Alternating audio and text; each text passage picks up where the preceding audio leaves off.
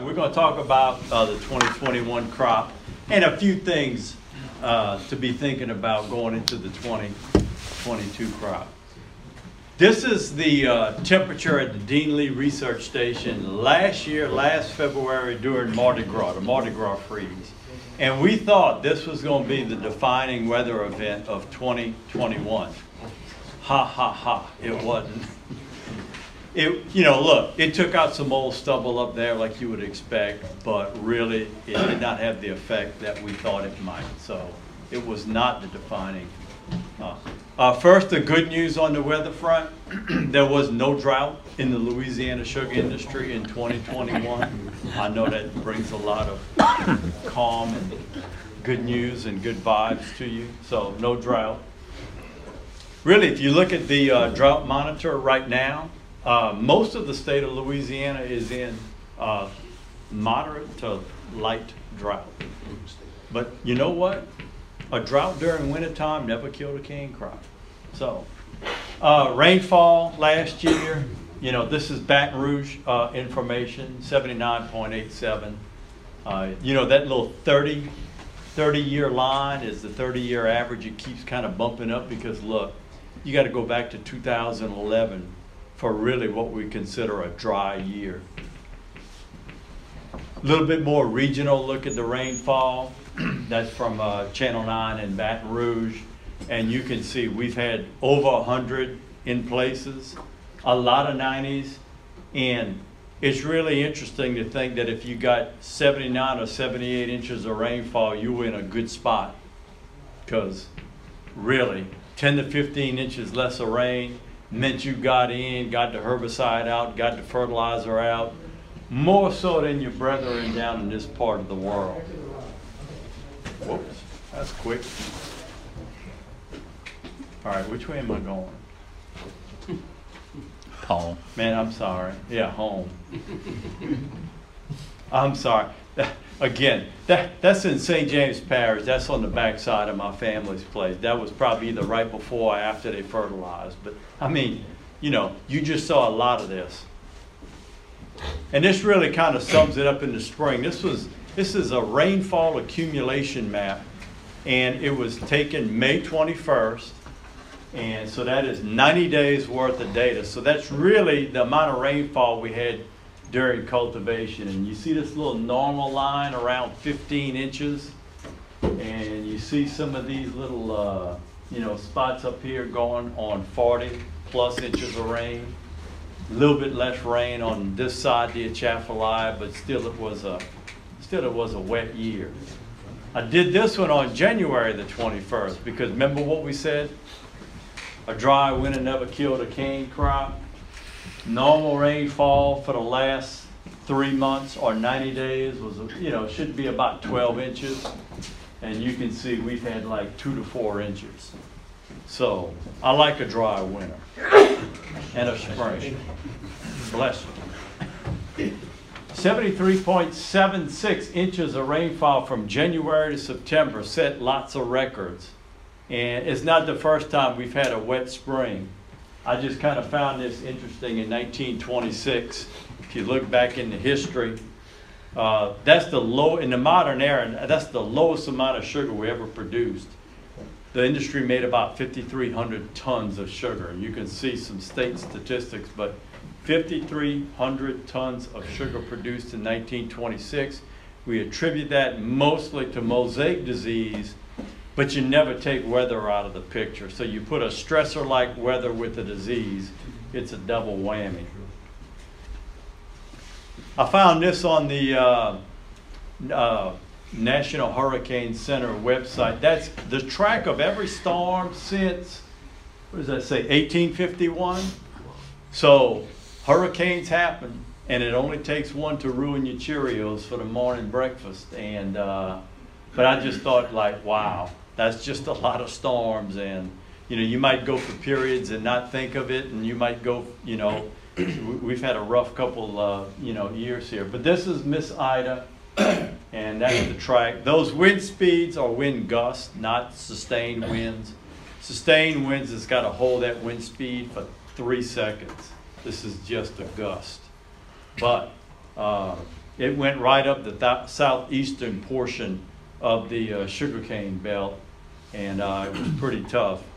Appreciate Mike and his crew. They came to Vacherie and helped out my dad and my family, and that's what people do in hurricanes. They help each other.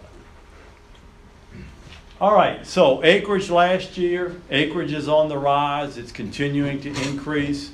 We reported about five hundred and ten thousand acres, but we had almost two thousand failed acres last year with all the rainfall, and we're probably still trending up on the, uh, on the acreage. This is just the acreage increase by parish, a lot of numbers there, but I don't want you to focus on that, but, you know, there's another sugarcane producing parish that, uh, uh, that joined the crowd, I guess, but I was asked by a consultant to go up, uh, to Turnbull Island. I don't know if y'all have ever been up that way, but that's a little piece of West Feliciana Parish that got cut off by the river. It used to be on the east bank, now it's on the west bank. And, uh, man, big old, big old, uh, place. And, uh, a guy named Mike Gaspard is, uh, uh, got cane on it. So, West Feliciana Parish. Tonnage, fifteen million, one hundred and sixty-four thousand tons of cane produced by the industry last year. If you'd have, if you'd have thrown that number out in June, that'd have been, that'd have been a tough one to swallow, but, uh, lo and behold, cane is, uh, very forgiving and, uh, can come on late, and we did make a late crop. Fifteen thousand is, fifteen million is, is a really good crop. But we get paid for sugar. This is ninety-six pole, this is what comes out of the core lab, because you get paid on ninety-six pole sugar. One point eight three two million tons. Uh, again, a much better crop than USDA had us, uh, pegged at originally, because they just increased Louisiana's production last month. Across the state, 32 and a half tons of cane per acre. Not bad considering all the rainfall that we had. Uh, sugar recovery. You know, a lot of times if you can't make it on tons per acre, you make it on uh, sugar recovery. And this matches our second best sugar recovery in 2017. You can see 2016 uh, was our, uh, that's really our record sugar recovery. 16 and 17, we had straight crops. You could top them, dry grindings. And we had all that except in that little part of southeast Louisiana. So y'all mostly cut straight cane and a dry grinding. So, now I threw a bunch of modern numbers out there. You want to know what your grandfathers and great grandfathers were doing? That's uh, 1931 yield numbers for the state 156,000 tons of sugar. What did we just make? 1.832 million tons of sugar. And you can see the 10 year average prior to that. Sugar per ton 140.3. Sugar was so low they had to use decimal places to make it look better. Tons per acre 15.1 uh, you know, they were tickle pink, you know. I mean, 20 tons was, man, that's, that was high cotton, right? Sugar per acre, 2119. So look, we doubled sugar per acre from 1930 to 1970. And from 1970 to today, we've doubled sugar per acre again. Let that roll around in your brain and when you determine what the value of research and technology brings to a farming operation. Sugar per acre, put everything together, seventy-eight forty-two. That's a long way from twenty-one twelve pounds of sugar per acre. So, turned out to be a really good crop. Variety survey is still a two ninety-nine crop out there. Uh, you see a lot of ten percenters, 540, 283, 804. You know, when you see ten percenters, they tend to niche out in certain areas. Um, a lot of 615 was planted. That variety is probably on an increase. May, after 299, may have been the most widely planted variety um, this past year. And this number continues to go higher. It makes sense because we are planting a lot of 299, but 23% of our crop is in third and older stubble. And you know, I always call it the money crop, you know, when you can get past third stubble and uh, amortize those planting costs along more crops, that's, that's always good for the bottom line. outfield plant cane data. This just kind of give you an idea of what's coming down the pipe. You know that on the left side, got 299 at the top. That's obviously everything that we're comparing to. The 214 series varieties, the 267 and the 885 that we released last year. You got two 15 series varieties, 306 and 508.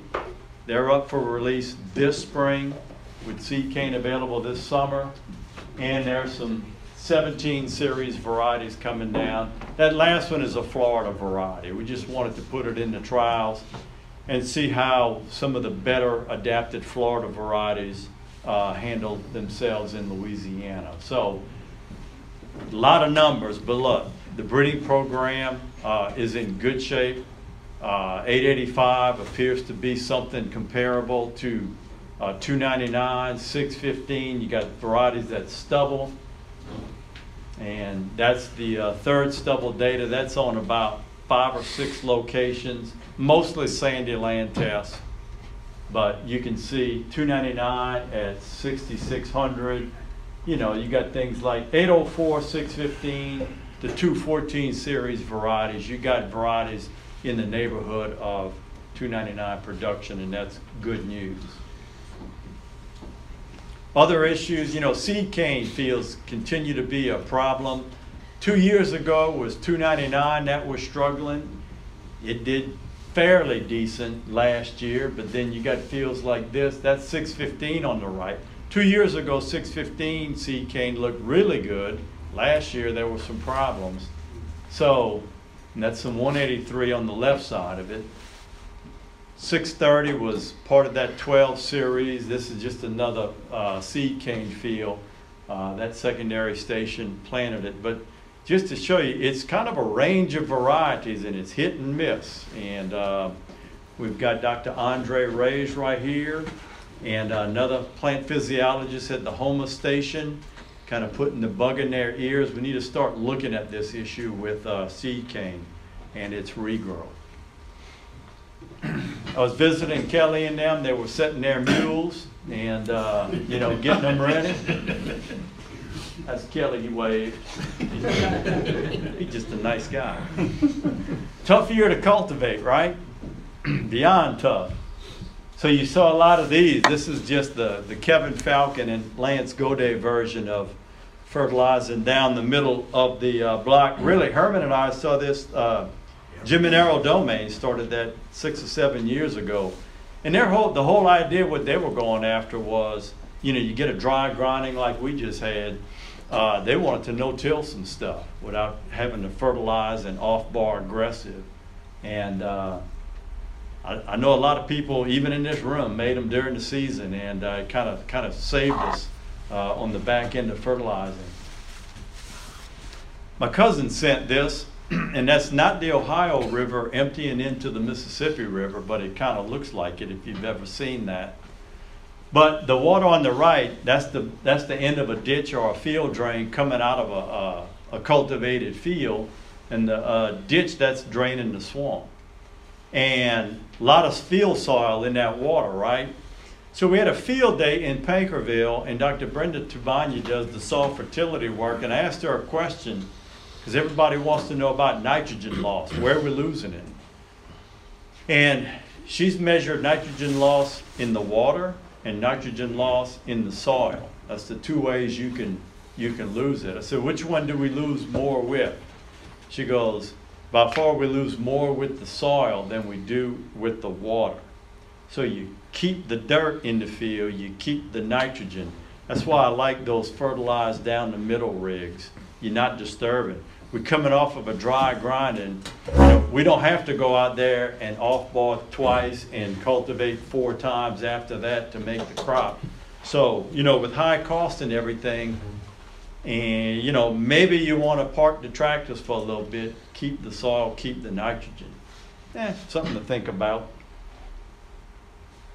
Well, this is the family farm, you know. They, they'll, they'll get it right one year, but This is June the 5th, you know, and this field was fertilized late. This little strip was fertilized very late. and this part was fertilized ridiculously late. I mean, that, that, that you, that was the choice last year. You know, a lot of times you decide between good and best, best and better. Well, last year was between worse and way worse, bad and super bad. That's what Mother Nature gave you. So remember these, these two fields because I took some leaf tissue samples.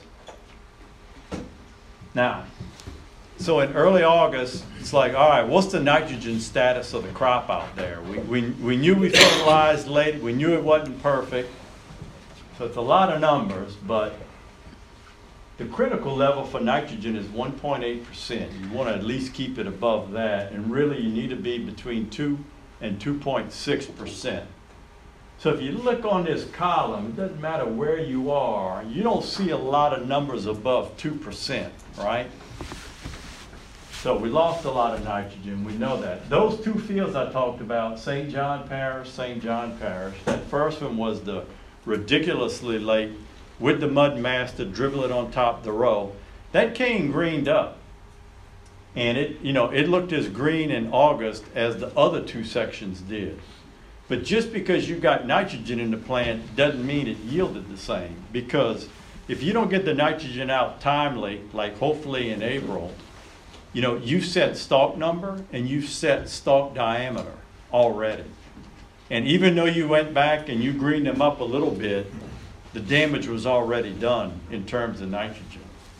So, but again, uh, just to get an idea of where we were, um, you know, West Baton Rouge Parish, it was a little bit drier. That was some really pretty 299, and you know that 2.17 is really kind of where you need to be. So the further south you went, the more rust. Uh, this again is St. John Parish. That's 283 around six rows of 299. 299's got a Bru1, it's a brown rust resistance gene, and you know it just doesn't pick up rust.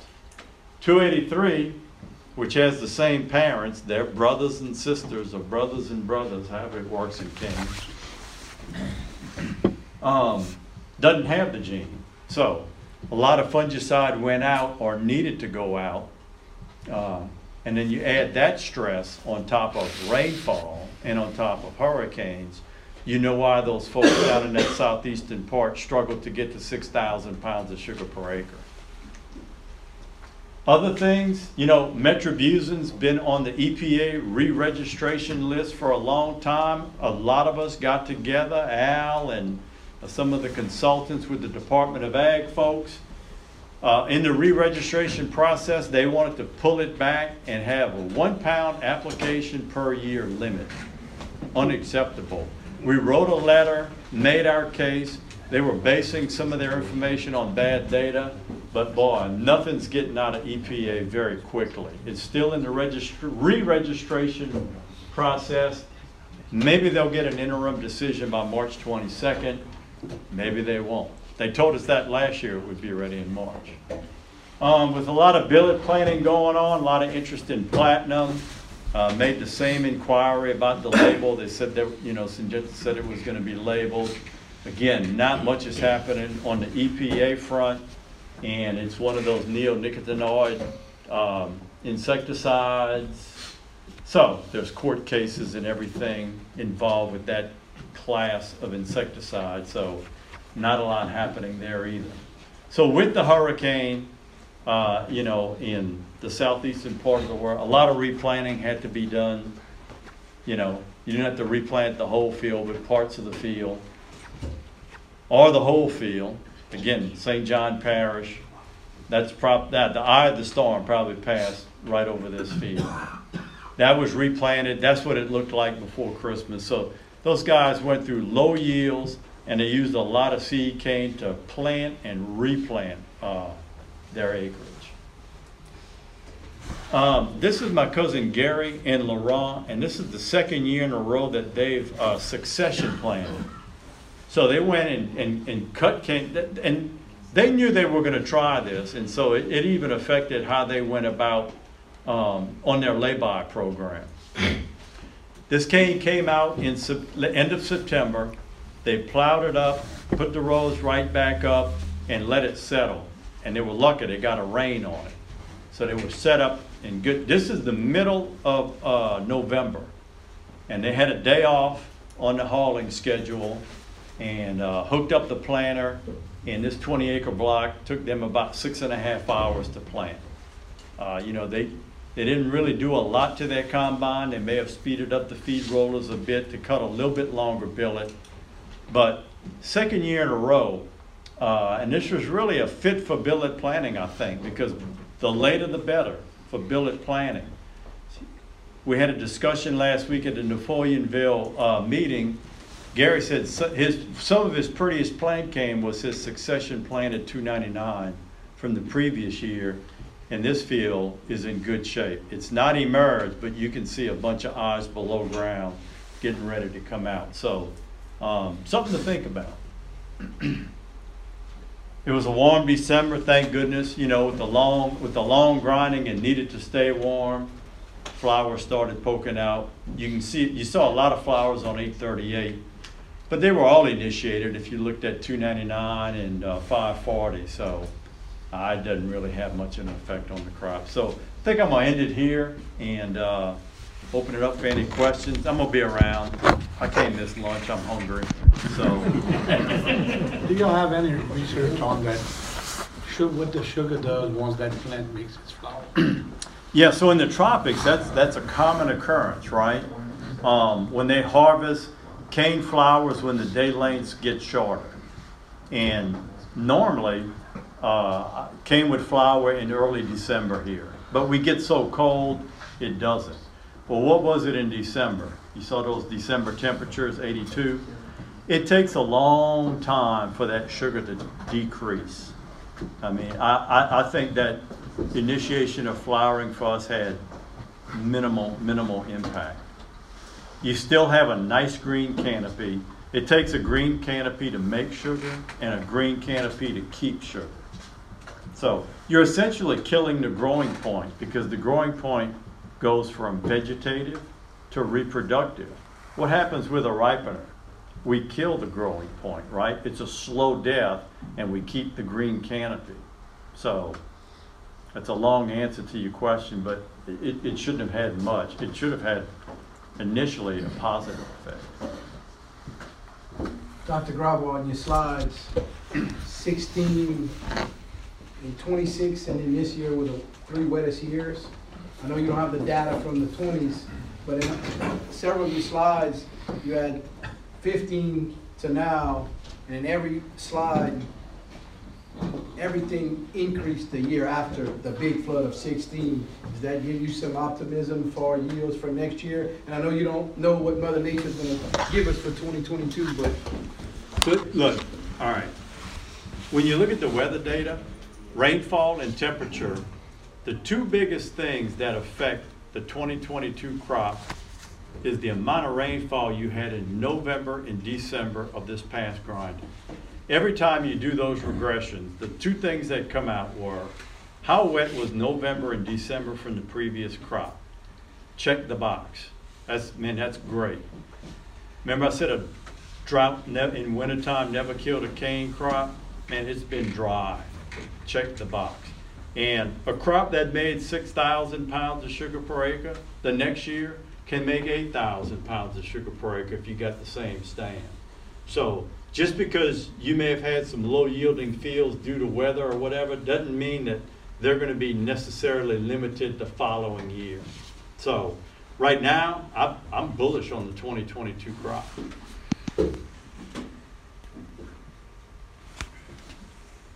All right, that's it.